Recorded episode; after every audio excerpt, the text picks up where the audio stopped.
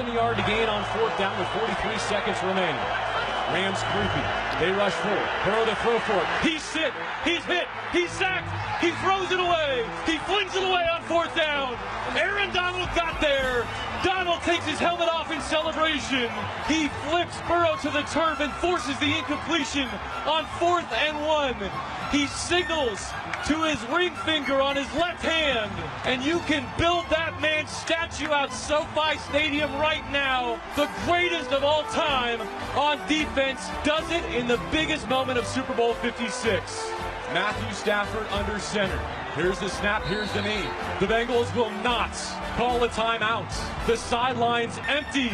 Rings for the Rams. A Lombardi trophy for Los Angeles. 23-20 is the final on their home field here at SoFi Stadium in Super Bowl 56. The Los Angeles Rams are world champions. From the Chris Wesseling podcast studio, it's around the NFL.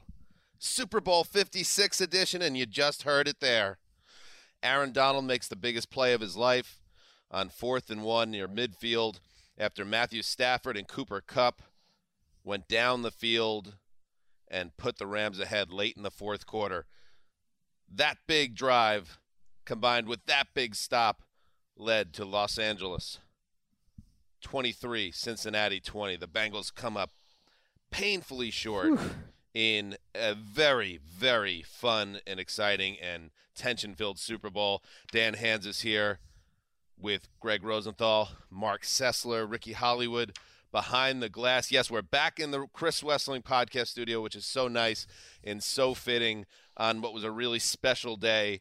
Even though the Bengals didn't get the win, uh, still very special day and great to be back in the studio with you guys. Yeah, it was it was a beautiful day to be be in a stadium for a Super Bowl again. To be in this studio again on our way out, we saw all the Wesseling brothers and Lakeisha and all of the emotion, and we'll hear from them later. And just as a corny fan of football, Marc's always making fun of me for just carrying that water, carrying that NFL water. I did have a little bit of Keisha's outlook on this game, which is that I just wanted it wanted to be great. I, I, I had emotions on both sides. My daughter's at the stadium rooting for the Rams. Everything with the Bengals. I just wanted it to be great, and and I think we got that. We got a game with a little bit of everything that you could sink your teeth into, but more than anything, we got all-time great players putting a stamp on a Super Bowl fourth quarter in a way that will never be forgotten the Cooper Kupp drive, and Aaron Donald's sack that I just found it very satisfying. Like I would have found a different Bengals type of ending at the end satisfying too, but for Kupp to have the Kupp drive and hoist that Super Bowl MVP, for Aaron Donald, the greatest defensive player of my lifetime, at least that, that I've seen play to finish it off that way with a couple of sacks. Von Miller have a couple of sacks. It was like greatness rising to the top at the end and and yay, football wins there, Marc. I know that doesn't, you know. No, I don't. I don't know why I'm, I'm being joking. I'm, I'm making fun very of myself. bizarre, like straw man that Gregg is um, constructed here. I mean, I, I couldn't agree with you more, to be honest. Like, this Rams team is the perfect fit for the way that we feel about Los Angeles. They're star heavy, and you know they made bold moves in the middle of the year. They were all about this season being a crowning mountaintop moment. And it's a high risk, high reward thing because if it doesn't go well, there's going to be a lot of fingers pointed the way that they've kind of mortgaged the future for today. But today is a golden moment for the Rams because of their star players. And Aaron Donald ended that Niners game a couple weeks ago. He ended it tonight. He had, you know, the, at one point, you know, they had been held to, I think, it was one sack, the, the Rams in the first half. And then they suddenly exploded in that third quarter. Joe Burrow's been sacked 19 times in four playoff games. That's the most in 20 years for any quarterback in the postseason. The next highest is 12. And so, kind of what we thought might happen against this Rams pass rush did happen. And it, it spooled the Bengals, who at one point in the second half had four drives that went for a total of 11 yards. Were the Rams perfect? No. Could they run the ball? No, they could not. When they lost Odell Beckham, another guy who contributed big time early, their yards per play in this game went from 6.6 to 3.6. But as Matthew Stafford and this offense and the Rams team in general and Sean McVay have done, they worked their way out of some dark corners, and it didn't need to be perfect by either one of these teams. Stafford, Kupp got it done at the end, and then Donald did his thing. That's the Rams. I thought, and you're right, this has been everything that was built up to this moment. The famous tweet, we're putting all our chips to the center of the table.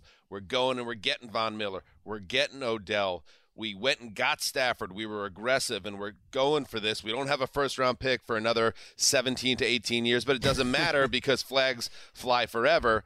And now they have it. And I think I'll remember so much about the lead up to this game, this entire playoff, and then being in that building and seeing how the game was slipping away from the Rams. You know, they're up 13 3 early. They give up um, a touchdown on a trick play. Sandwiches for you, Marc. Um, and all of a sudden, things start to get away to the point you're thinking, uh oh, this is a Cincinnati Bengals destiny season. The 75 yard T. Higgins touchdown right on the other side of the third quarter. I was in a restroom at the time. That was great. Um, and, uh, you know, Jalen, it looked like Jalen Ramsey got messed with. His, his face mask well, could have easily yeah. been an offensive pass interference. And then the offense goes cold. But because Aaron Donald and that defense tightened up and shut, absolutely shut down uh, the Cincinnati offense, after that touchdown 12 seconds into the third quarter, Cincinnati kicked one field goal on a short field on an eight play, 11 yard drive after an interception that was not Matthew Stafford's fault. Other than that, they shut the game down, and then it became about three guys. Stafford, not to reduce it to this, but really, Stafford and Kupp on that 15 play, 79 yard drive, making the big plays, and then Aaron Donald coming on the field and doing what he's done his whole career and saying, I'm taking this thing home. Right. So Donald gets that glory moment, and it's the biggest play that you can possibly have a fourth and short, essentially with the Super Bowl on the line, beats the guard clean, ends the game just like he did in the NFC Championship. It, it's so fitting.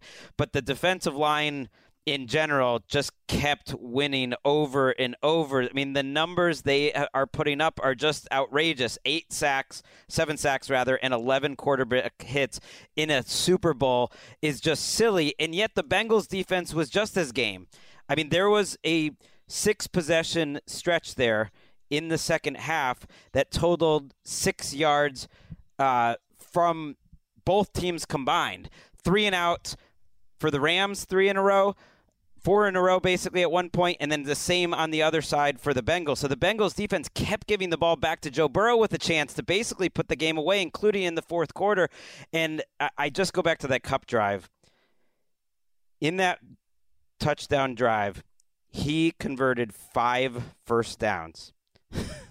I Wow. the, the entire season was on the line, fourth and one from their own 30. I've been picking up Sean, I'm picking on Sean McVay all year for not being aggressive, not going for fourth downs, and he goes for it on his own 30 Right. in the fourth quarter of the Super Bowl, down four. That took incredible confidence in his defense, and it took belief in Kupp. Let's get it to Kupp on the biggest play of the game. They they they are ready for that call. They get it to Kupp.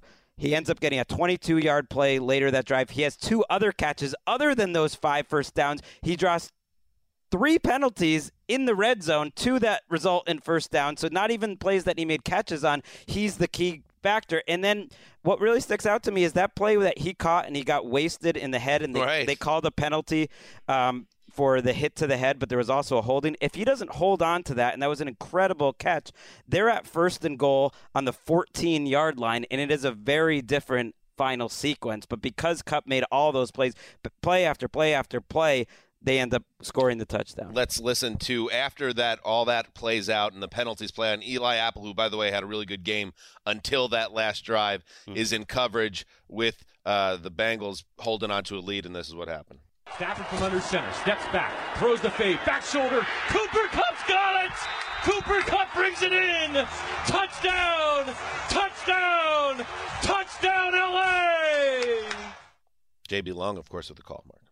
Did a great job tonight based on the eight seconds that I've listened to from him. Now it's time for you to have that off season hangout with JB Long. Oh, it's right? going to be even more sweet when we're in the park w- listening to a, a, yacht rock band, sitting on the blankets with our families, we could reminisce on a, a, championship season for his Rams. Yeah, it was. So I thought that was to me when I think about that drive and Stafford. I thought, even though the box score, it's a it's a strange game really for Stafford because um, he throws two interceptions and one to me, I know you disagree, Gregg. To me, was a quasi arm punt where he got flushed out of the pocket on third and 14 through mid at midfield and just threw the ball into the end zone. The second one was a, as Chris Russo had said, a terrible drop by Ben Skowronek, who really, I don't know how many times he needs, needs to get the ball at this point uh, uh, in this offense. Uh, so he throws three touchdowns two interceptions it's hard to really put on him. And yet, yes, there was that long stretch after Odell Beckham goes out of the game, which was a huge subplot. In fact, Marc, I thought when Beckham, who was dominating early in this game, goes out with a knee injury, and we hope it's not an ACL, but it certainly seems like a serious knee injury. Um, their offense went in the tank, and it looked to me like that was going to be the story that the Rams were going to win. They were going to put up 30 plus. Beckham goes out and they just didn't have enough ammo, and yet they find a way. Well, they were so one dimensional. Uh, all eight of their first downs in the first half were through the air. I mean, this is a team that probably produced one of the worst rushing performances we've ever seen in a Super Bowl 1.9 yards per carry. I think Cam, Cam Akers, you can make a case, had one of the worst postseasons ever. When you know statistically, he averaged about two yards a carry on probably over 50 carries with those two fumbles. Yeah, it was rough. I mean, it was rough, but no one, I mean, no one was reliable tonight. And, and you know, five different people had rushing attempts and no one no one was able to do it. I think it was really clear that Odell Beckham was going to be a huge part of the plan tonight. And I think when he went down, it took them some time to figure out what do we do now because we don't we know you don't have Robert Woods. Uh, you don't they didn't have Tyler Higbee, which I think mattered a lot in this game in terms of the, his relationship with Stafford and what they would have done with Tyler Higbee once Odell Beckham went out. And that only makes Cooper Kupp's performance, especially on that final drive, all the more impressive, all the more Super Bowlish and Super Bowl MVP ish. I mean, his 33 catches in the postseason are the most by any wide receiver ever, and he's been that guy all year long. And on the final drive, you know, and also the chemistry that he had with Matthew Stafford this whole season, but in this postseason was the differentiator because it, you know, you we, were, we talked about Joe Burrow all for two weeks straight, and frankly, Joe Burrow has not had the best couple of games for himself. And tonight, the Bengals offense, I look at Zac Taylor and just say, I don't know what's special about Zac Taylor, but their play calling got wicked tight during this game hmm. when they went into a funk. They, they, why are we not running the ball a little bit more?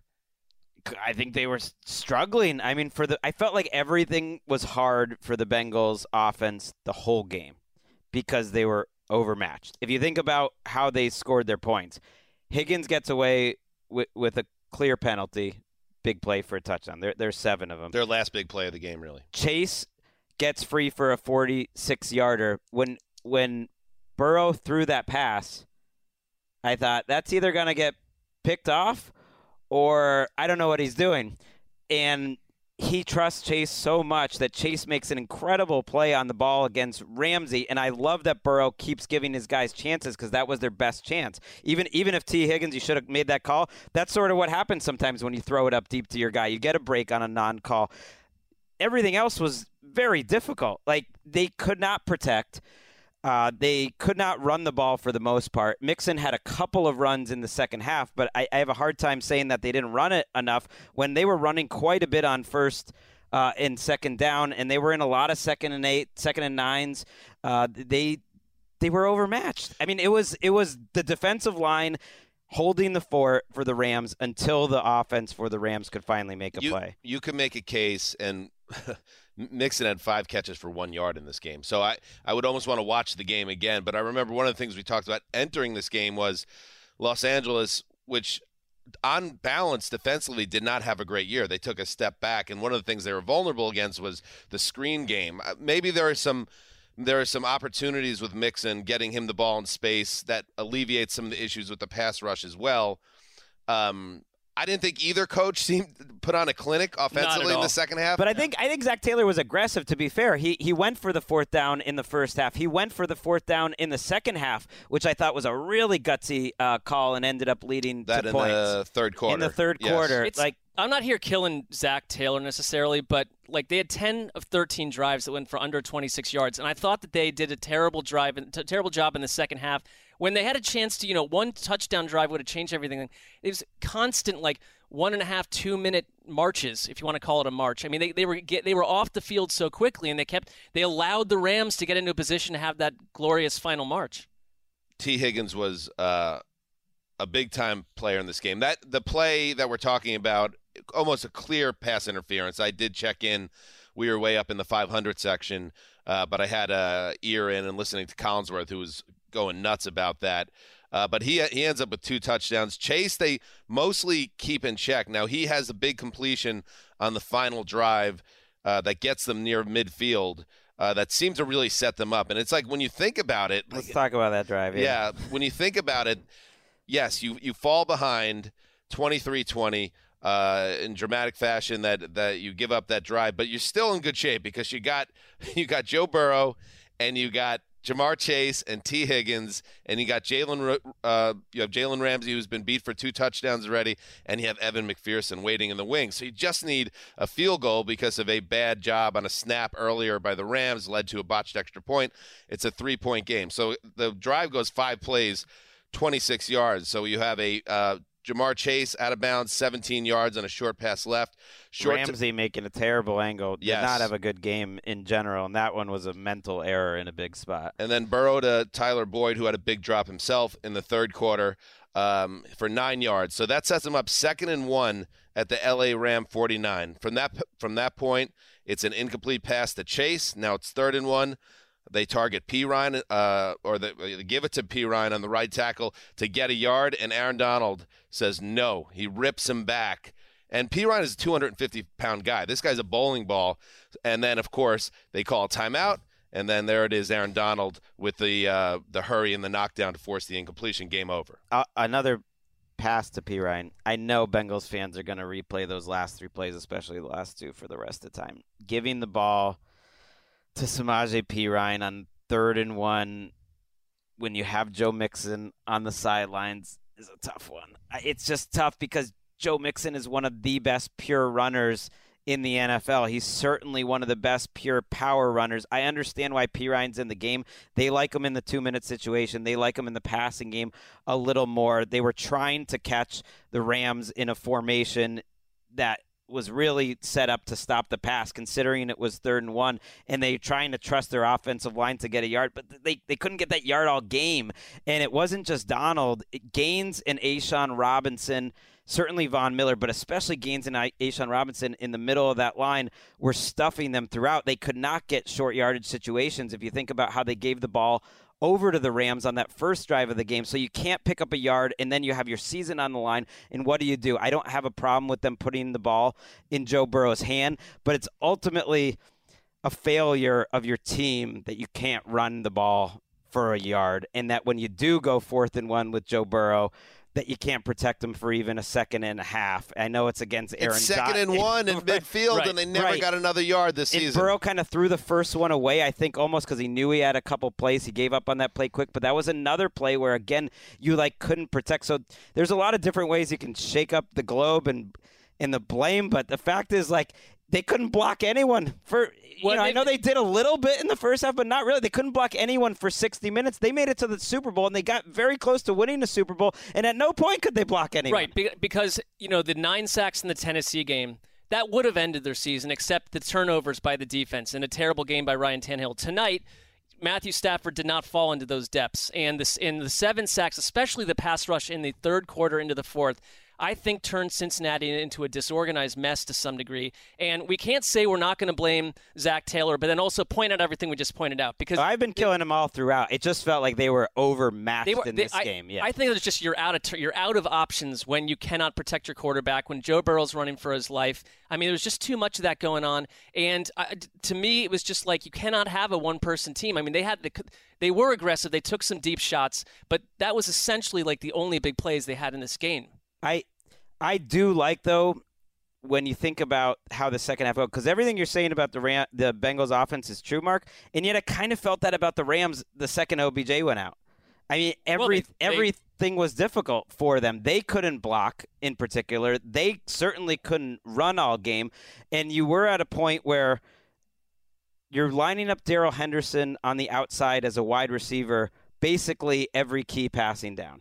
You are throwing the ball to Skowronek way too much. You're counting on Bryce Hopkins. It's like I was there at the preseason game against the Chargers. There was no one that had a future with the Los Angeles Rams for the 2021 season that was on the field that night, except for Bryce Hopkins was like the key player in that preseason game, and that's who you're throwing it to. Van Jefferson was a disappointment throughout this playoff run. He had single coverage throughout. He could not make a play. He was wide open on that last Yeah. drive. He should have caught the game-winning touchdown. Was a liability. Yeah. And Stafford airmailed him. Stafford missed him. And Yeah. so both offenses from this McVay tree couldn't run the ball and we're having to try to come up with solutions and not not to go on a too long of a rant here but that's why I like on that drive Matthew Stafford Sean McVay went to what they do best and they tried to do it all game but they didn't give up and that was tempo they played so fast on that drive and you could have questioned it too because they like took the play before the 2 minute warning and it gave the Bengals more time they were really rushing down the field but that's what they do best they were trying to really test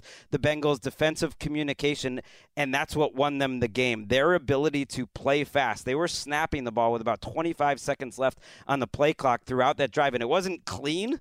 Uh, it wasn't like fast moving, but the, when the plays worked, they got a couple going in a row, and I, I think that's really a hallmark of McVay. And I love that they kept doing kind of if you're gonna go down, go down doing what you do best. I thought maybe it took a little too long for him to get to that conclusion because I'm watching the game and and the way you're down a little bit on Zac Taylor, I'm down on Sean McVay, who they. It was almost like I tweeted. he just won a Super Bowl. There's no beat Well, whoever down lost, it though, whoever lost, there would have been bullet you points. can win the Super Bowl and not have the greatest game as a head coach. And I, I think with the, he really he was desperate uh, to get the running game going. I think especially after Beckham went out because he he knew if you take Beckham out and you take Higbee out and Van Jeff- Jefferson has not been healthy, he's barely on the field. Uh, they almost like were running out of options of how to move the football, but you know, all those plays, especially the early down runs, which I just hate. I hate when I see Taylor do it, and I hate when I see McVay do it. Put them in a lot of second and, and third and longs. Uh, and it was when they finally said, uh, this isn't going to work, and really turned it over to Stafford on that last drive. You saw what happened. I wonder if maybe they they would have gotten away from that sooner. Maybe they would have had more luck in the second half scoring. Ultimately, they scored enough. But Akers, I will say this for all, and I came after Akers pretty hard earlier that it's one of the worst postseasons ever. And statistically, by the way, it is. If you look at yards per carry, um, that eight yard run that set up first and goal that was huge too because that you know that they needed just anything from their running game to keep the uh, the opposing defense honest. He did it, and then Cincinnati, which was not a penalized t- a team that was heavily penalized, got penalized on three consecutive plays, setting up the first and goal, which led to the touchdown. I just I look at the Rams early in this game though, before Odell went out, and I thought that they were creative. I thought that they came up with some good concepts and some. And they, they looked Odell's- really in sync. Odell going out was so bad. Well, for like I them, said yeah. before, it went from 6.6 to 3.6 yards per play. I mean, it it seemed they They were hitting a lot of first reads, like the, Right. as the kids would say. Sean McVay was in his bag. That second touchdown drive, like he was calling the wheel route to Henderson. He's getting Kupp wide open. He like everything is flowing and fast. And That- you're right. The Odell Beckham was pretty much injury was the moment it changed. That's the thing. Like I, I don't. I, I hear you with McVay after you know post Odell, but like they, I chalk that up to losing key people, key players, and going into the game without Higbee. You can't say that with the Bengals. But it's not. Here's the thing: the the Rams' offense, and especially after losing these players, but even before losing Odell, they they're not a dominant offense. They're a really good offense and a really good defense. I would say the defense was better on balance over the course of the playoffs. Their pass rush was the truly special unit, like as a group throughout these playoffs that carried them through all four of these games. But even with Odell, and it's like they, they punted quickly on their first drive. They go three and out on their third drive. They've been an opportunistic and I think resourceful offense where they've made key drives when they've absolutely needed to, but they haven't been perfect. The offensive line was certainly out of sorts today. A lot of communication problems. Like Sam Hubbard and Hendrickson and Reader were also making massive plays uh, in the second half, and it sort of seems perfect. Wasn't this like an imperfect season? Like we've got two four seeds. These aren't like hugely dominant teams. I don't know if we had hugely dominant teams in the NFL this year. I enjoyed that. There was eight or nine teams. I think if you shook up this playoff tournament and kept played it over and over, that maybe had a chance to win it. And it was an imperfect game won by the team that showed again and again that in the last five minutes we're going to be the best. Right, and it's the kind of game where you know I not that I'm going to sit around and do this because you know reality has given us a result, but you're like, hmm, I wonder what Mahomes and the Chiefs could have done today. It, would it be different? I mean, it's like the Bengals were this great story, but there's no there's no argument that they were the best team in the AFC. They just were a wonderful narrative. I'm glad they I'm glad they didn't. And the Bengals, uh, if they they never get blown out, so I I'm I knew I was getting a good game with the Bengals it, either way. And it was yeah. I, I have to say, like when they fall behind early and and then when the Rams botch the extra point and it keeps Ooh. it ten points, I'm thinking hmm. Johnny Hekker. I was thinking, oh, we're Johnny definitely Hekker, going over. Walker's got the, the the six on the back yeah. of his jersey that he owns. It was actually for his age yeah. at the time, but um, it, Johnny you know, might not be around too much longer. John, Johnny is not. Uh, well, he's not the same guy. He might not be the only one. We'll get to that. But uh, yeah, uh, after that happens, you again, you're thinking to yourself, hmm is the Cincinnati mojo starting to come around again because it's instead of a 11 point game, it's 10. And then when and this isn't anything you celebrate when Beckham goes out, you're like, wow, that was quite a break because this guy was lighting them up and the Rams offense was humming. And then you get the team. They went into halftime feeling good. The fact they were down 13-10, I think they felt good the way they got out of that first half and stopped. But, but you're, you're about to say go, how they came out of halftime. Right. Then I go, right. I go to the bathroom and uh, you made the That's made the, the mistake. storyline because usually if like Maroon Five was playing, and we'll get to the halftime show, I'm gonna use the restroom then. But what what I did was. I watched the entire halftime show, just like everybody else. The loudest that stadium was tonight, other than the Aaron Donald play, was halftime.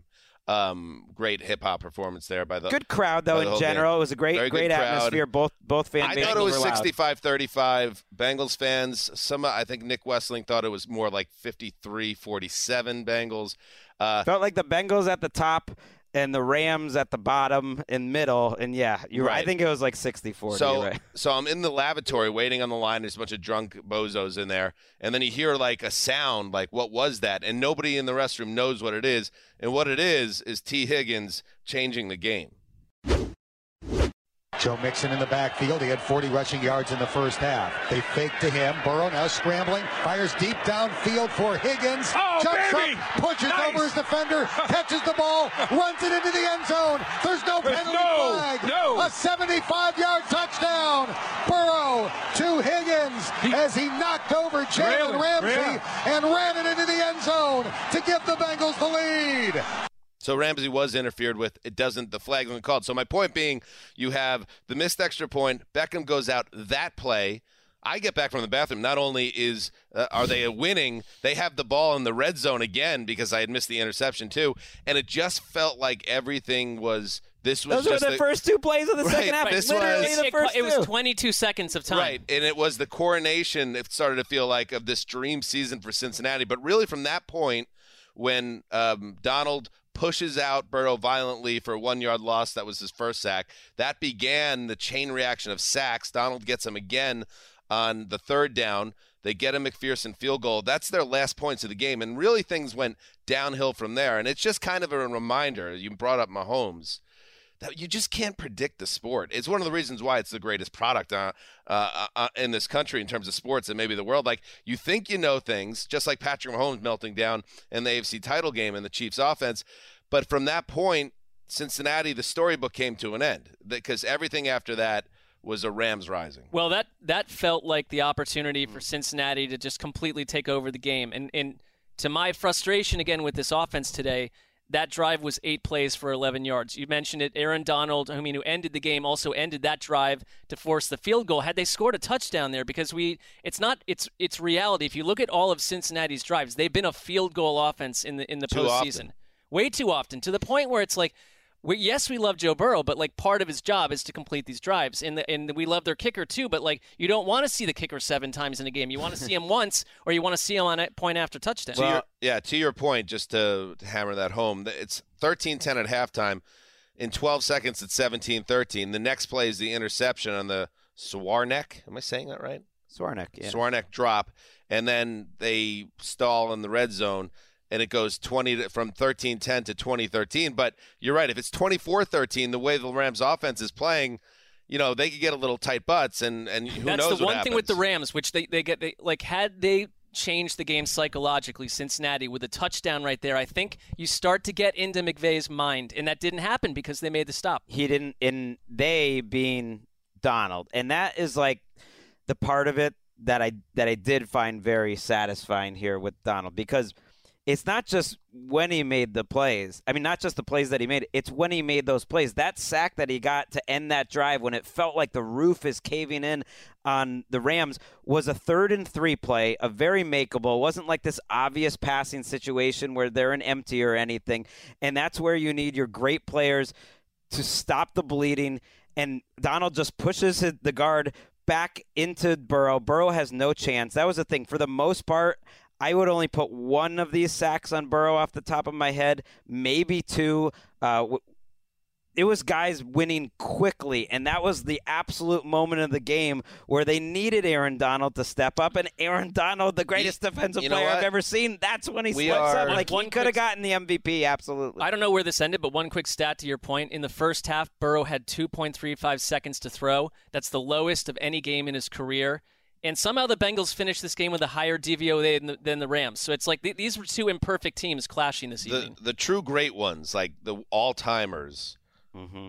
they rise up and they they do they truly do. People say, oh, they put the team on his back because a guy hit a, a couple of threes or had a long, long run or something. It's like no, the one the games where you see it, you can actually see a player decide, no, I need to take this into my own hands. Like a, a classic game for that for me to use uh, the NBA as an analogy here, um, was LeBron in Game Seven against the Warriors when he just went mad. He had a great playoff, but that game where he pinned the block against the backboard and he I, and he was just he was a guy that was a man possessed and wasn't going to let his team lose.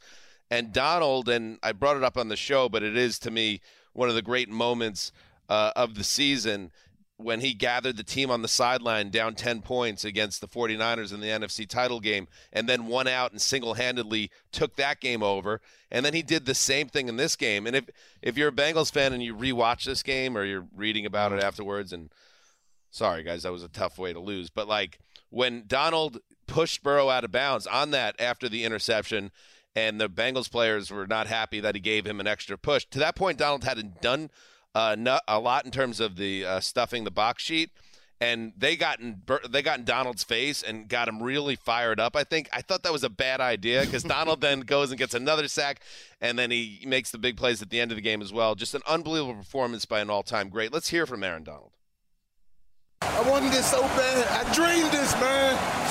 I dreamed this, and it's like it's surreal. Look at this. Look at this, man. This is.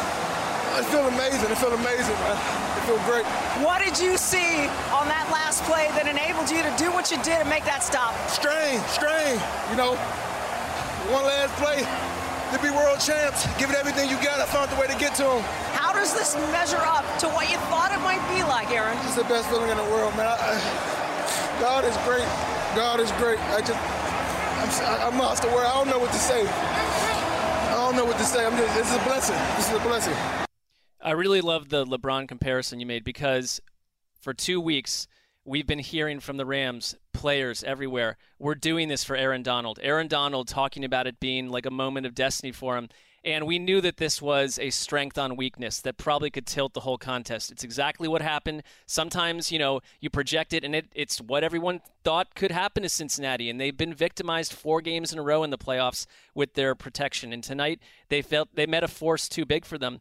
And, you know, the way that Donald, hearing his voice right there, it, it it's interesting to combine that with the report from Rodney Harrison that maybe Aaron Rodney Donald Harrison of all people, right? That he would that Aaron Donald um, is pondering or would consider potentially walking away from football after this moment.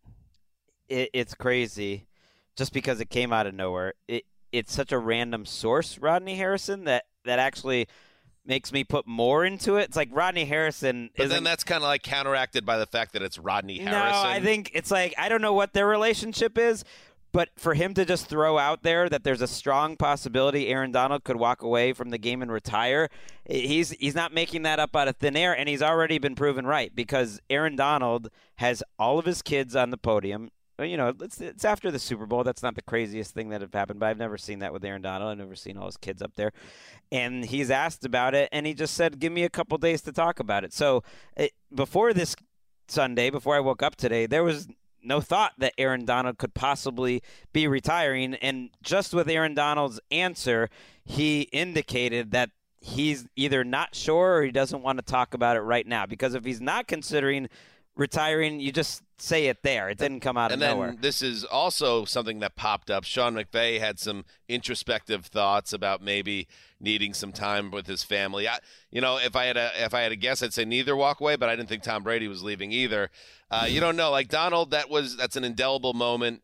Uh, JB Long did a great job with the call a- after he he makes that stop to to basically win the Super Bowl, uh, pointing at his watch or where a wristwatch would be, and then pointing at the ring. It's time for him to have the ring, and it's just like he's a. He's had a obviously an incredible, an amazing career, and sometimes I feel like the football cognoscente. Don't cut this part out.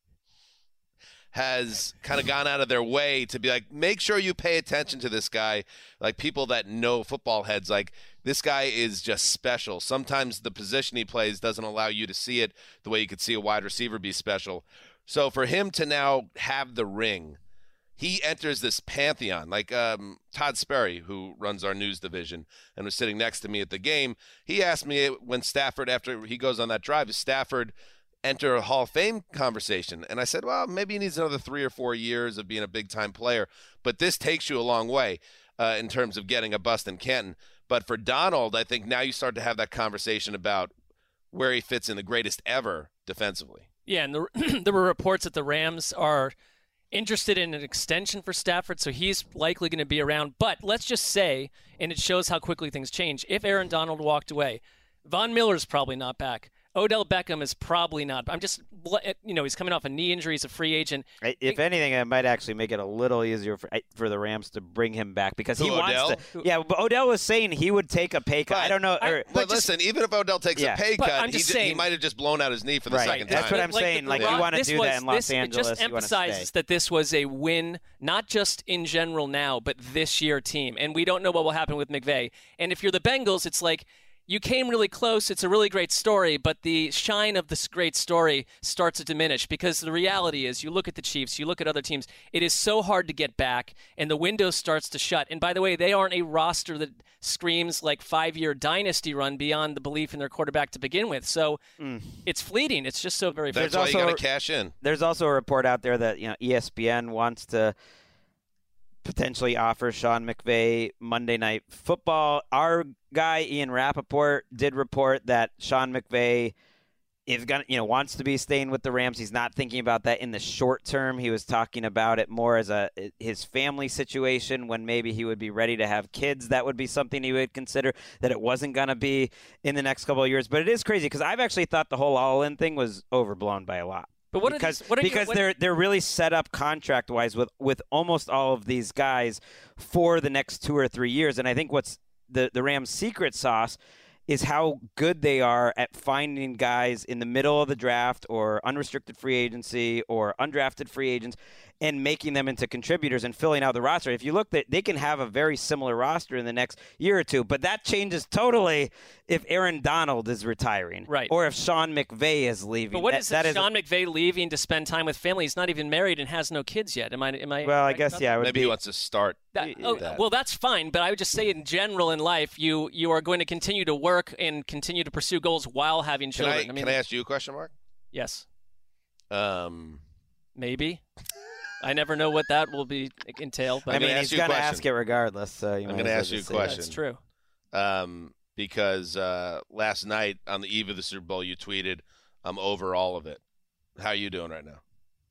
I, I was in, in a bit of a mood last night, but um, I, I thought this was honestly a great day. Like I had this this was also I when I thought, saw that on the eve of the Super Bowl, I it was, was, a not little that was concerned. not it was not really um it was not work related, and I then I, I was felt like, why that. did I, tweet felt that? I felt a like it was like a darkness coming over my bedroom actually in Santa Monica. I just I felt I it. like having that power. I felt Gregg. it. You do. You could just because we're like in we're all a Ghostbusters, where you see like the spirits kind of starting to come out. What, wouldn't you describe my attitude today as affable or, or, or you know, Uh, plugged in there was to a some Sessler degree? intensity. I don't know. Was uh, there? I don't. Yeah, I, it's, it's okay I, would- though. I, I actually thought I. You're a what- professional all the I way was like incredibly chilled out before the game. I was just sort of sat in that little wooden seat and I didn't feel worried about. You did book it out of the stadium immediately after the game. Well, ended. there's, I, you know, there were things happening with my body sometimes that, uh, you know, kept me out of a couple weeks early in the season. That was I was sitting in the same seat for. That, uh, that- I did sit next to Nick do. Shook, which was a great. I haven't seen him in a The while. It was pipe? Incredible to sit next to Maybe at a that's why game. you weren't feeling so good because the pipe takes up Hmm. space with those. No, big no, no. You know what?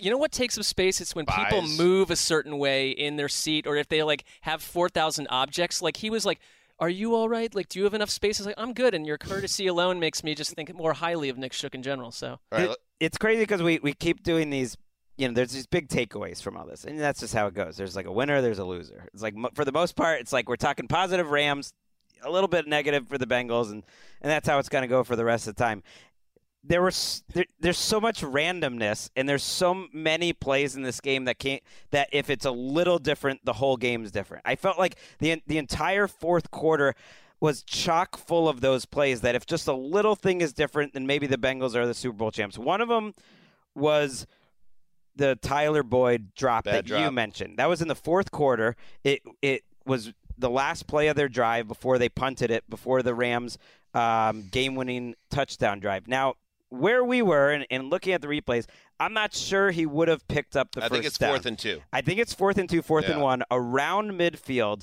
and that was a sliding doors moment in this game because of the of the way that Zac Taylor was approaching this game and where they were in the game. I kind of think he would have gone for it on fourth and two. So that was like a, a huge or fourth and one. Maybe Tyler Boyd even breaks a tackle and he gets the first down. That that was one.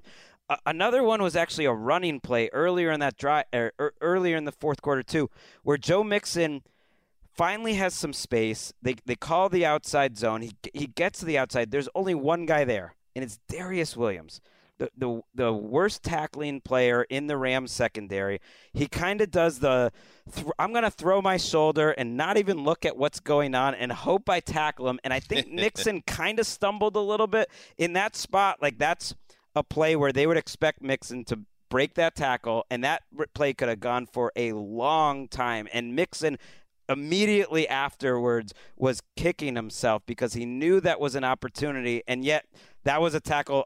Ultimately, Darius Williams deserves credit. They end up forcing the punt, and it's like all these little plays. If it's just like a little bit different, who knows how this thing? Well, and it's like the coaches are going to be, you know, flying home and watching the tape tonight. It's going to be one of those games where it's a horror show. It's a, it's it's going to be a snuff film to some degree. It's painful to watch all these little Hmm. moments because these were two imperfect teams, and you're right. Whoever lost, we would be we would be pointing to a lot of little Rams moments, saying, Right, but the didn't get it done." defense, the defensive coaches, I don't think are feeling like I think the both defensive coaches are feeling pretty good about what they did. Like, But Er- largely because these two Right. like young geniuses like Right. did not um, suggest geniuses as offensive coaches. like Ernest Jones had a monster game for the Rams. He they decided to start him over Troy Reeder, who we've seen throughout these playoffs and has been uh, a huge letdown. Ernest Jones, who was a rookie this year, was another guy playing in that preseason game back back in August. See the preseason count sometimes.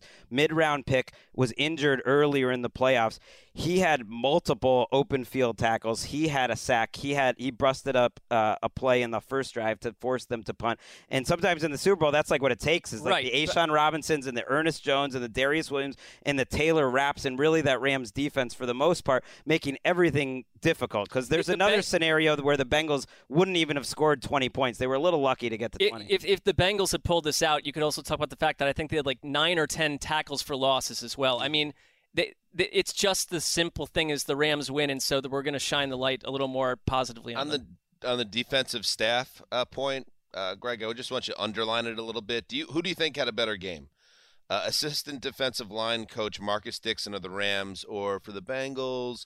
How about Jordan Kovacs, defensive quality control coach for the Bengals? Mm, Kovac. I mean, I'm going more uh, top level. I do think we should give Raheem Morris a no, shout but like, out. why don't we answer that question? What right, a right. what or Kovacs? Just let's let's stick to Let's the, go here yeah. first, and then you can move And on then to you can trade. go wax poetic. everyone knows minutes. Kovacs doesn't really Thank show. you. Yeah, I was hoping you were going to say it. that. Yeah, I think everyone- Kovacs, though, the more that you know about him, there's a big future there. Raheem Morris uh, did have a great playoff run. I mean, the whole idea was like their their defense was it was going to be tough to maintain how great their defense was a year ago, and if you look at this four game playoff stretch, they were as good or better than that number one Rams defense from a year ago, and they did it when it mattered. Like, okay, in the regular season they weren't as great. Who cares? You just brought in Von Miller, and they absolutely rolled. So did my guy Anarumo, though. Well, and you got it tonight with Jalen Ramsey getting beat twice. Nine. I get. I one of the face mask things bothers me. I like that. They can't review review that, but that that was a big issue. I mean, that changed the game right there. Uh, Chris Russo is right. Bang the under on this game. I was right about that. I wasn't right about anything else, but I was feeling. I good picked 1916. I'm the, the pretty under. sure that yeah, was you, the under. You banged the under. You banged the under as well. So that's good. My my I mean, final score was 23 Mad Dog 21. did and Mark Dog did. Unfortunately, I Dog. I had the Bengals uh, winning. Let's take a break and uh, we'll hit a bunch of other stuff uh, as we continue our recap of Super Bowl 56. A bunch of other stuff. All right, we're going to get to sandwich props in a minute. Uh, we're going to settle up some uh, other business, uh, but uh, before that, the Wesseling brothers were in town. Five of them, in fact. the The city was lousy with Wesselings. I got I met them over at the El Segundo Brewing Company for, for some drinks on Saturday night, and then after the game, uh, you know, after Cincinnati's football team very nearly won the Super Bowl but lost in excruciating fashion. I'm happy to report that the Wesseling brothers were in good spirits overall. Um, Stephanie, Nick's wife, was really the biggest fan of the bunch, to be honest with you, and she was a good sport about it too. And we have we did some on-site reporting with Ricky Hollywood that you you can listen to at the end of the show, but. Uh, I think overall the Wesseling brothers really uh, soaked it in and had a great time. So that was cool. It was crazy to walk down from our seats, and we were leaving the stadium. Dan, we weren't exactly sure where the Wesseling brothers were, and we just run into them and Right. Of course we did because that's just the way this whole run Right. has gone. It's Everything also like is played out that 37 of them, so the numbers. Right, Right, but the yes, you know. stadium is like 16 city blocks wide, and No, we happen to pop out right where they It's were. a unique uh, encounter. Keisha is there. There's an NFL Films crew that was following Keisha and the Wesseling brothers. They were also at Keisha's house uh, a, a week ago when when we were celebrating Wes, and uh, I'm, really excited to see that. But it was just I don't know. It's like you're feeling so many different emotions at once, but to see them all there, like it just felt right. You know, they were they were all in good spirits. Um, felt so wrong for Chris not to be in that mix. And, and Dan, you said it to me before the start of the game. Just, just like you just wish Chris could be here to see it.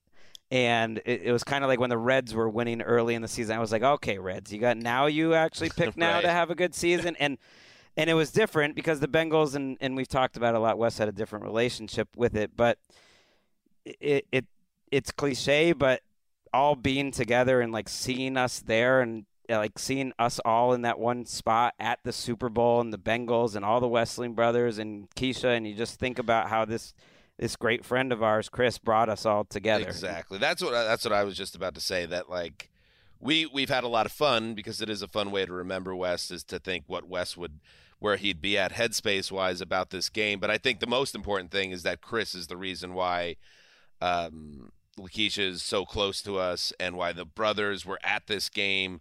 Uh, with the help from uh, a lot of people at the NFL, which we really are thankful to everyone, uh, Matt Schneider and the whole crew who uh, made sure all the Wesselings had a ticket and were able to get in the building. Like they're all in that building celebrating uh, Chris and celebrating the hometown team.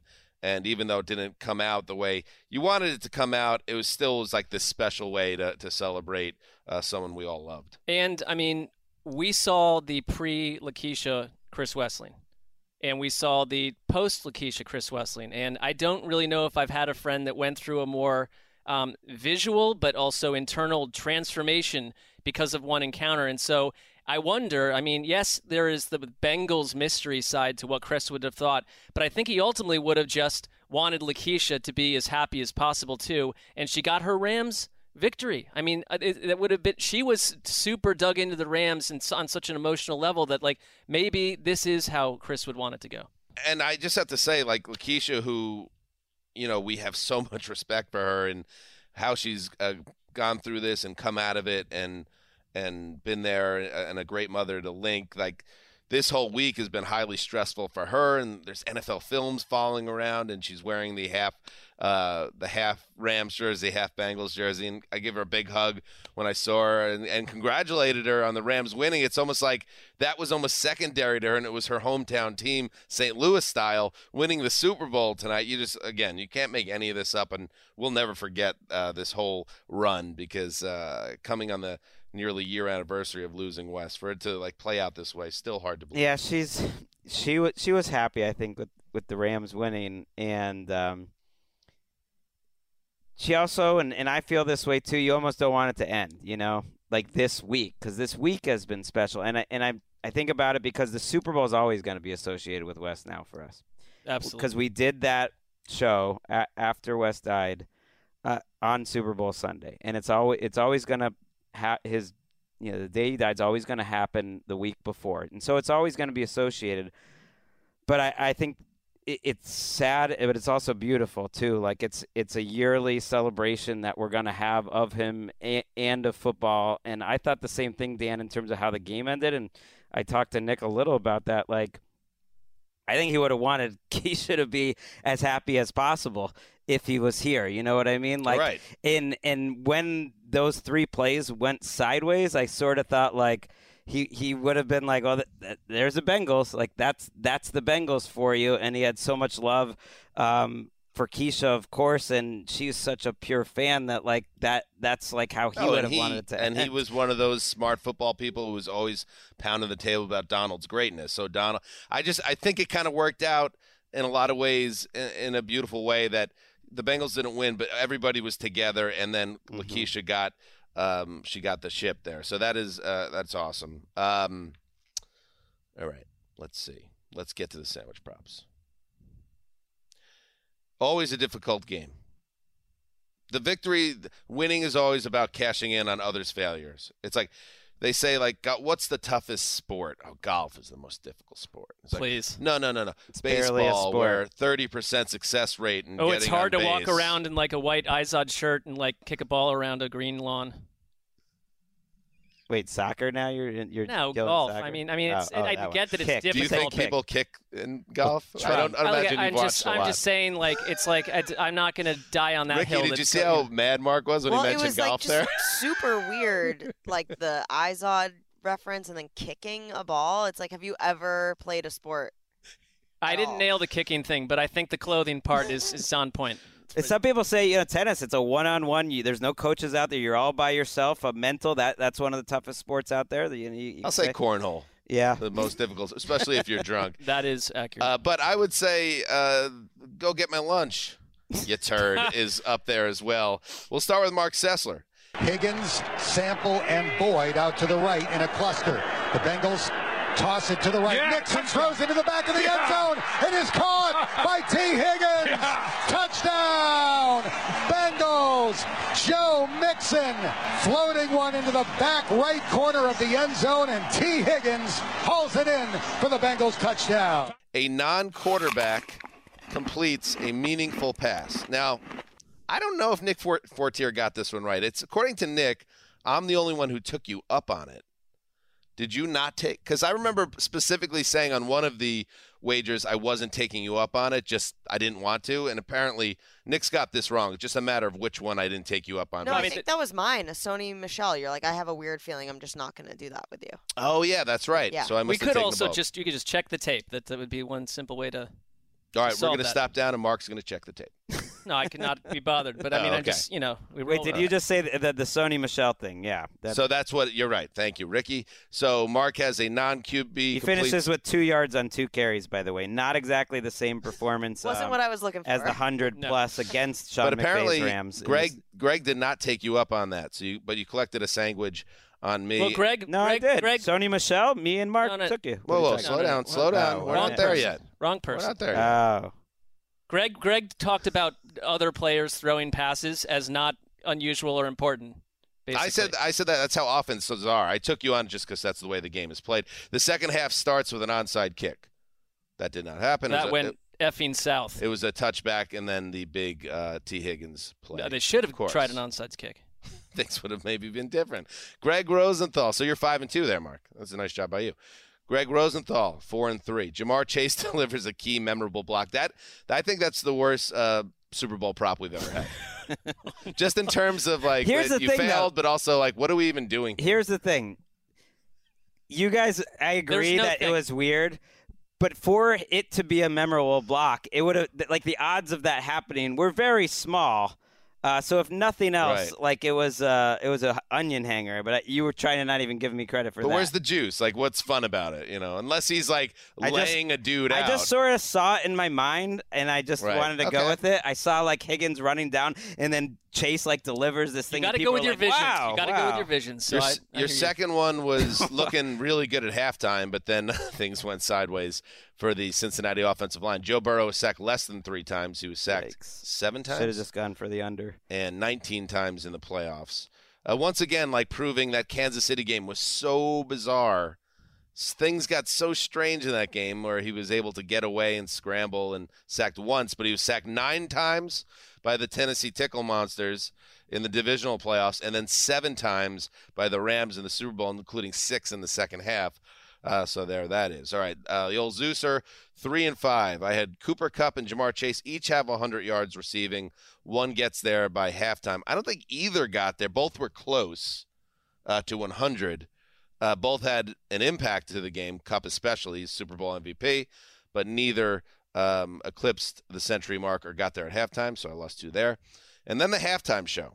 Um, I had Still Dre opening. I thought the the Scott Storch, the, the keyboard, that instantly uh, iconic uh, keyboard riff would start the show. That actually closed. So it was like right church, wrong pew situation. Uh, good sensibility though that it was a was something they'd want to emphasize. Right. And I do like it was like Dr. Dre was like, hey, in this house set that we're doing for halftime, um, get me a big white grand piano. So I'm going to show him I can play piano. It was a great closer in the end. I was I like wishing. that. I thought that would be the opener, uh, but it was a great closer. I love that they started with Sm- a Snoop verse Right. uh, on explosive, and I love how they ended it with Dre and Snoop. Right. So we open with next episode. No Nate Dogg, of course. But you get a little Snoop to start things off. Turn up my headphones. Snoop Dogg.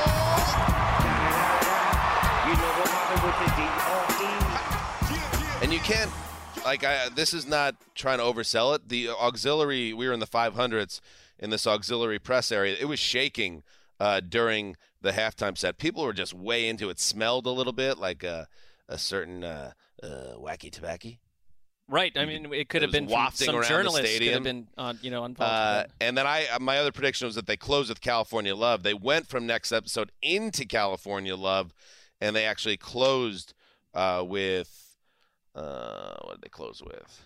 What did they close with? What did they I close thought they with? closed with still Dre. Still Dre. They closed with. What Can I- Can I say something? Yes. I don't. Did you- we need like it was cool that 50 Cent did the whole you know in the club um, music video coming down from the ceiling Yeah. thing, but I didn't need it. Can I tell you something? I think not to um, to uh, man spread on this one and Yep. man explain it. Mansplain. Mansplain. man spread. I think if you are a fan of that era of hip hop, or you were kind of super plugged in, when he hit, that was like one of the biggest Huge. songs ever. And Huge. Dre, the Started show was him, right? ultimately about Dre, and Dre found 50 Cent, Okay. and that was the the the image of him dropping down. Everyone that followed hip hop hip hop in the early 2000s was like, oh, that was him from the music video, like Right you know, shredded, doing his sit ups or whatever he was doing. I don't in remember the what he was gym, doing. yeah. In the gym. So I was, I got it. I, I liked it actually. I was in. All right. You gotta have a little bit of a surprise, I guess. I didn't. I'm with you. I didn't need it, but it also felt like every song was perfectly chosen. I mean, it really was crazy. We live in California, and you know, weeds le- weeds legal here. sets the table. in I'm just saying, it was like how SoCal can you get? You know, it Right. was a moment. These these two guys from you know from Inglewood that and that they're here at SoFi Stadium. That the weeds for us to be at a Super Bowl, you know, you walk everywhere in SoCal, and I think it's a beautiful smell. You just walk around the street. There's weed in the air pretty much everywhere you go. And for Everywhere that to, Gregg goes. for, for that's that's true. He's for every everything happening for that to happen in the Super Bowl stadium and Dre and Snoop and and then Kendrick, it's like it felt like the good guys won. It felt like a nice so this is as SoCal as you could possibly get. We've been to 10 Super Bowls. I think it was the best halftime show. I, I, I think there's recency bias with that a little bit. The only thing that I would say that um I, I that I easily had as my favorite was Beyonce before this, and I, I still think Beyonce is my favorite. But this Marc, was an you were au- in the bathroom for like 30 minutes after Shakira and J Lo in Miami. Is that true? I have no idea what you're talking about. Uh, I liked Beyonce one a lot. Uh, I thought In that New was Orleans. excellent. Yes, New Orleans Beyonce was excellent. I liked Gaga a lot too. Uh, she was good. Um, and this one I thought was This excellent. was like the most joyous, but I'm with you. But I think This and Maroon Beyonce- Five. This was- I think this Maroon was- Five. You have to really go with as You, number I one. don't think Sure. we worked together, but I really go back to that Black Eyed Peas performance. we we weren't we weren't together, but I remember I was in the building for that, and it was uh, Or up with people. In, it was like, wait, this is the whatever. Super Bowl? What is happening? Um. All right, and then finally Gregg. So I, I that cost me sandwiches. Oh yeah, Uh, and Gregg. Uh, no, you did me. We got Erica. That's it. No, we didn't do. Oh, we did, Gregg. Yeah, Erica. You said Sony Michel scores a touchdown. yeah, I felt good about that What one. did he have? What did he finish with? like two yards. Okay, so he, He could have had a one-yard touchdown in another Exactly. scenario. he did not. Um, any other kind of big picture thoughts about the game, Hmm. boys? What you said before about Joe Burrow and the Bengals that you got to take advantage when you do get there. There was a feeling, I think, with this Bengals team, and James Palmer was talking about it when I saw him in the press box today, that like they couldn't have possibly been looser this morning throughout the week. They couldn't have possibly been more confident. They couldn't have possibly acted more like this was their destiny and that they couldn't possibly be more confident that they're going to be back here year after year. That if they didn't get it, he he said something to the effect that, well, if they don't get it done here, they act they they they almost feel like they don't mind because they, this they're going to make this a regular habit. Now, they have proven to us this season when you doubt Joe Burrow, when you doubt these Bengals, uh, they can have a way of surprising you, even if it doesn't make any sense. But this was an incredible opportunity, an incredibly uh, winnable game that their defense really set up for them, and uh, it's going to be. A, you can say whatever you want about coming back. It's going to be a painful couple of months. I think they'll learn that you know you can say whatever you want about. We think there's going to be a lot of these moments again for the Bengals, but all last off season for the Super Bowl loser, the Chiefs, it was they're going to dedicate all their resources to fix that line to make sure what happened against the Bucks and Tom Brady did not happen this season. And the Bengals going with a as laser focus to like you you cannot put Joe Burrow in that situation next year. They've tried to put resources, but like for all the good job that their front office has done in general, that's one area that remains a disaster. And so you already know what your number one job is because there's a lot of other things to like about the fact that your core talent is all on their rookie contracts. There's a they're- right now the odds-on favorite to win the AFC North again, with those other teams having hmm. been weakened if anything else. And if you're the Rams, you're you're playing with house money at this point because you're the team that did pull out an imperfect game by both squads. And that's why I think with the all-in thing, Gregg, I think ultimately It They is all in. all if, in. Yeah, if McVay and Donald are gone, But, then like, it's very. well, then Here's it's the a- a thing. different team. even if yeah, even if the core comes back and they don't get to the mountaintop in- again, or maybe the people retire and the team goes uh, under completely, they have the rings. They they did it. This was successful. Les Snead, who's a guy that's been there for a long time, and there was some down years where he could have gotten swept out, and he didn't, and now he's got a ring with this team. I think that is it is a reminder that there is more than one way to build a team and they showed it and it absolutely worked and for Cincinnati yeah everyone everyone kind of has the same take with this team which is we're still in great shape let's go and pour a lot of resources into the offensive line and we'll get right back here but that's not right. how it the works AFC Not- looks not a home run. Looks stacked. The AFC North looks stacked. You got the Bills. You got who knows the Patriots coming up. Like you, you've got that entire AFC West division. Uh, it's pretty brutal. I I do like that the Rams did it a different way by trading all these picks. and, and they're coaching up these mid-round picks like Ernest Jones that they give. To me, it's like Odell Beckham was one thing, and Stafford. Those weren't those weren't ballsy trades. Those were nor, you know, Odell Beckham was a no-brainer signing. Stafford was a, smart trade. I don't think they went crazy. You know, I think that They were these were aggressive moves. they were aggressive moves. Right. Yes. Von Miller was kind of a crazy trade. To give up two quality picks for two months of Von Miller was an intense trade. Was that hurt. was that was as Yeah. all in as you get. And then he delivers two sacks, three quarterback hits uh, tonight. He's the first player ever to have two sacks in a Super Bowl for two different teams because he, he had a couple, of course, getting the Super Bowl MVP a couple of years ago. Uh, it, it was incredible. It was incredible vision and to uh, keep Les Snead with Sean McVay and make that partner partnership work, even though McVay is sort of in the lead. It's an interesting setup. The Snead's there first. He works well with McVay. The ownership wanted to bring Snead from St. Louis to here. Everything worked out well. And then here they are. You almost can't write it that SoFi Stadium and they win the Super Bowl. I feel like Marc was dreading this sort of thing happening. Almost that like the NFL preordained it and like the we were going to be the Rams little uh like employees but in the end you didn't end up that way I'm, I'm getting to the point that like in the end i don't think you minded because even if that felt strange that like we're essentially at work right now we just well, it's walked no, it's across just the it's street. happened. right Now Also- that now, if if you want to project it as a goal or, or something that they envisioned, it's happened. I think the bigger thing that's happening is it's not. I don't really have strong personal feelings about what happened to the Rams tonight. I, if anything, we kind of know them as well as any team and some of the people, and like I'm kind of cool with it and good for them. My thing is more You that probably could do without Odell forcing but his way but out even Cleveland that even that it's like like how much mental space am I spending on Odell Beckham? Literally none at this point. Good. Mm-hmm. I'm, I, I know, bit. but it's like Yeah, a little bit. Isn't it nice to just walk over from the Super Bowl though? Like we just watched the Super Bowl and then we walked over to the Chris Wesseling podcast studio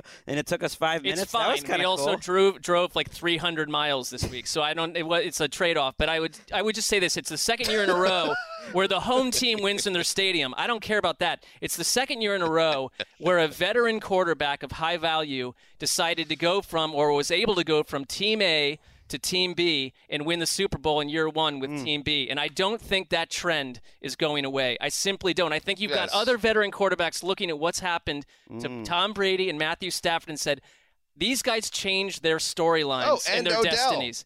And Odell. and I mean, know you're right. it right. ends with Odell suffering a bad knee injury.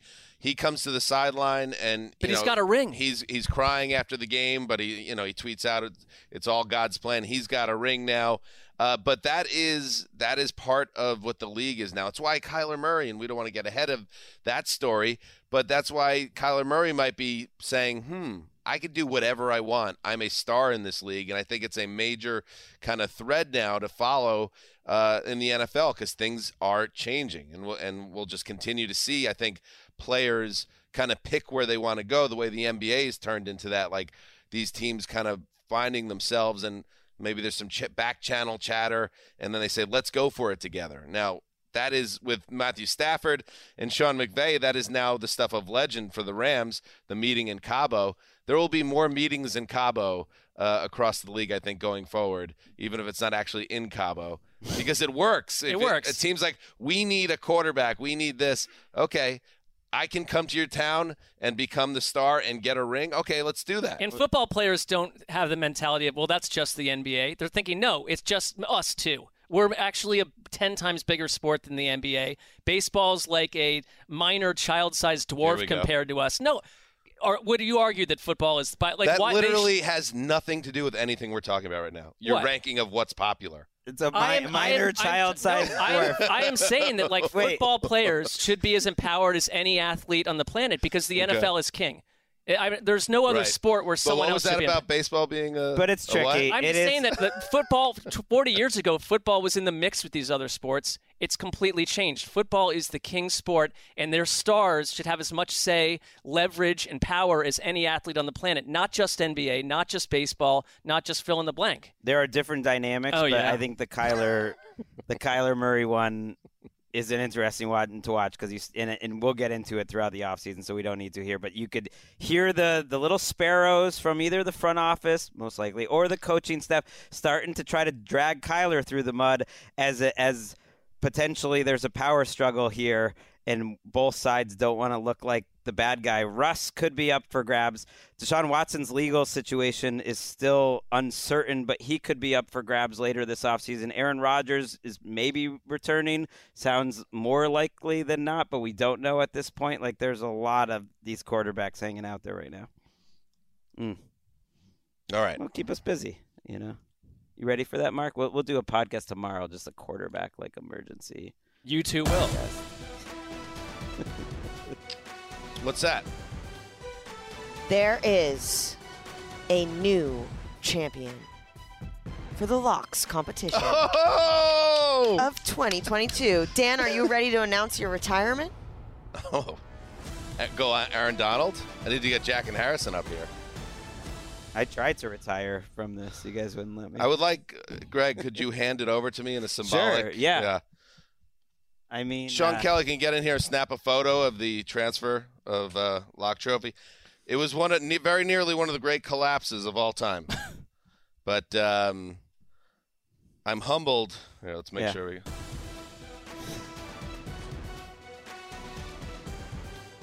I'm humbled, and uh, Marc, you had an incredible comeback. But at the end of the day, the trophy is with me for the first time as, as a solo venture, and um, it means a lot. So I want to thank everybody, and I'm not sure what the future holds. Uh, I want to go home. I want to talk to my family about this and see where we are. Uh, but We'll go spend more time with them. Maybe walk away from the sport in general, as everyone else seems to be doing right now. maybe, maybe, maybe. But uh, we're taking it home. I'm getting vibes from that episode where Marc wasn't happy uh, with the lack of, I think, humility that you were showing on one I- episode. you know what? remember? It's it came down to the end. You uh, vicariously, we have you know we win or lose through what other men do in um, tight pants and pads, and that's what's happened tonight. I couldn't be more excited for you. I'm sure. I'm sure. It was. Uh, it's it's nice to have it. It's going to be right. It's going to be right behind me over my right shoulder, um, at my home, and then uh, I know Gregg, you're hungry to come back for it next year because it's it was a humbling season for you, no doubt, to go from back to back champion to. I'm sort of an all or nothing guy, you know. Uh, I tried to retire the Lock Trophy, period, um, the format in general, but I, it sounds like I'll never, I'll never get rid of it. It's an odd battle that you're fighting on that front. Uh, I don't think it's going away. Um, all right. Any other thoughts, uh, boys? This is obviously a uh, uh, still a surreal uh, thing. One year later, without Chris, um, wish he was with us right now. And you you mentioned uh, it always gets me. I don't know what it is. The uh, when they do America the Beautiful and goes into the national anthem, and then the Jets go over, and then you look down and you saw all the orange, and you saw Cincinnati everywhere, and it's like, oh man. I wish he was here to see this. I don't even care what where really where he would come down on. I just wish he was there um, with us. I want to do mention one thing. I want to get uh, if you did not happen to check out um, John Gonzalez, Colleen's husband's uh, SI Weekly podcast, which he launched uh, last month, and it's you know a really good um, journalistic program that covers a lot of different things. And last week he had us on the show uh, with Lakeisha, and we had a really you know great group con- conversation. So if you guys want to check that out, uh, just talking about everything that's happened in the last year, um, I highly recommend that. Um, any other thoughts, guys? I mean, when I think of Wes, you know, and I think we, we it's so clear at this point that we interacted with Wes in our own unique ways, but now starting tomorrow was the time that Wes and I used to hang out a lot. It was the beginning of the off season and, and it like football will never be the same for me. And like I like I think that I kind of admire uh, I think Gregg specifically, like you seem to be galvanized to kind of do this season for Wes and to find love of football through him. And, and I certainly found my love of football growing by hanging out with Wes in general. I don't know if I can call this season. I'm not sure it did that for me in the same way. And I, it's just that I think I'm still processing like a lot of what happened this year. It's been dark. It's been rough personally, um, but majorly because of that. And um, I, so I just miss him now, like hanging out with him and all the stuff that we would do when he'd start to get deep into his other interests in life. And, and there's really no one else um, that can duplicate that in a friendship way. Yeah, days like today, you wake up to Bengals, Rams, Super Bowl. You just sort of like feel him. You you think about him. You feel his presence. And days like today, where you're just like so alive to the excitement of the of the moment. You know, that's live like to quote Damashek, that's living, and that's what that was what Wes was all about. It, you you wish he was here, but you also love that like he he feels part of this. It you know not to be too too much of a downer, but it's like the next week or two that's like that's harder, you know, because. I love that he's part of this. I love when we were in London that he was sort of p- part of that, and it, it's like you want those moments, those special days where he it almost feels like he's part of it uh, to last forever, and, and, they don't. But the the best you can do is is make sure you are really living in those days. Well said, and it was a, another really special year for our show, and so thankful to the audience um, who went through the loss as well in their own way and had to make a decision whether they wanted to stay with us and continue to listen to the show. And and so many of you did stay with the show, and you saw us kind of try to process Wes's loss and figure out how to even do a show uh, when Chris isn't around, who's such an integral part of what we did. So thank you to everyone who's who did that, and um, and we hope to be around for a long time with you guys uh, doing this show. It's just a uh, a real honor to be able to um, to have the audience. We saw you know so many people uh, this this week in LA coming up to us, big podcast fans, whether it's here or visiting from uh, different parts of the world, and we do not take that for granted. So thank you to everybody uh, for the support of this show. Still hard to believe that the, the this is our we're going to go into our tenth season of the Around the NFL podcast uh, starting in September, uh, which uh, it's changed all of our lives, and it's like I don't know what happens next with the show things, you know, this is going to be an interesting year for us. Um, but I, I could tell you that we love doing it, and uh, we're not going anywhere. It's crazy. You think that, that those first episodes where we had to basically sneak around, we had to leave people on the desk. That it was this, it's this side thing that we almost had to be ashamed of that our bosses didn't want to do, and now here we are in the the great man Chris Wesseling's podcast studio. There you go. Across the street. Right. It was pitched as well. If there's four of you, two of you can go up and do a show maybe at the same time, and we never um, followed the, that rule specifically and where it came from and who it came from. And I think that we've. Um, inside this corporation not followed a lot of rules, and I'm I'm proud of that. Living well or podcasting well is the best revenge, and, and, and, that's certainly the case with us. So yes, from the Chris Wesseling podcast studio, uh, and we're gonna of course throw to um, our conversation now with all the Wesseling brothers, and and let's just tick them off. We got Larry. He's the stoic one. Oh, what? Hmm. No, he's the sardonic stoic one. Stoic is a compliment. I mean, in many we have ways. Nick. called princess by his brothers, so that's doesn't quite troubling. match stoic, but all right. We got Nick, the bad boy. yes. We got Phil, the quiet beetle. In some ways, but not really. It's got opinions. A lot of heart. A We got of heart. Eddie. Eddie, uh, haven't had too much time with Eddie. Definitely, Enjoyed he's the quiet one. He's he's the quiet one. And of- plotting in the background. right. It's And of, great. It was great to see him out here. I was, it was a pleasant surprise. and of course, Tim Tim Wesley, The wild card. the wild card. That's an easy one.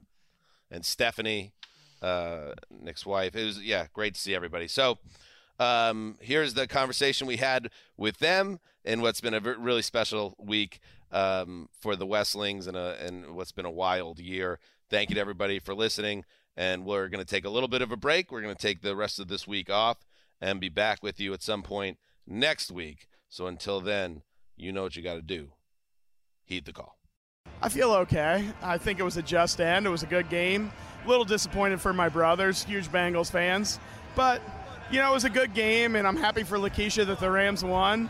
And, hey, the Bengals will be back. Plenty to cheer for over the next decade. Uh, my wife, extremely upset right now. Season ticket holder does not like the fact that the Bengals lost.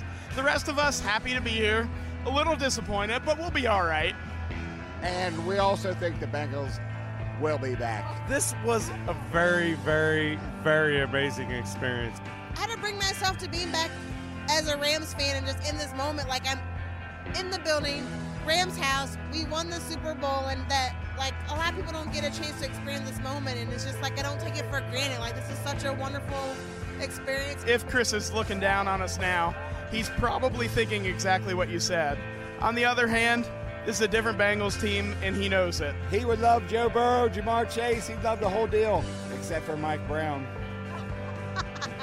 but whose house? Red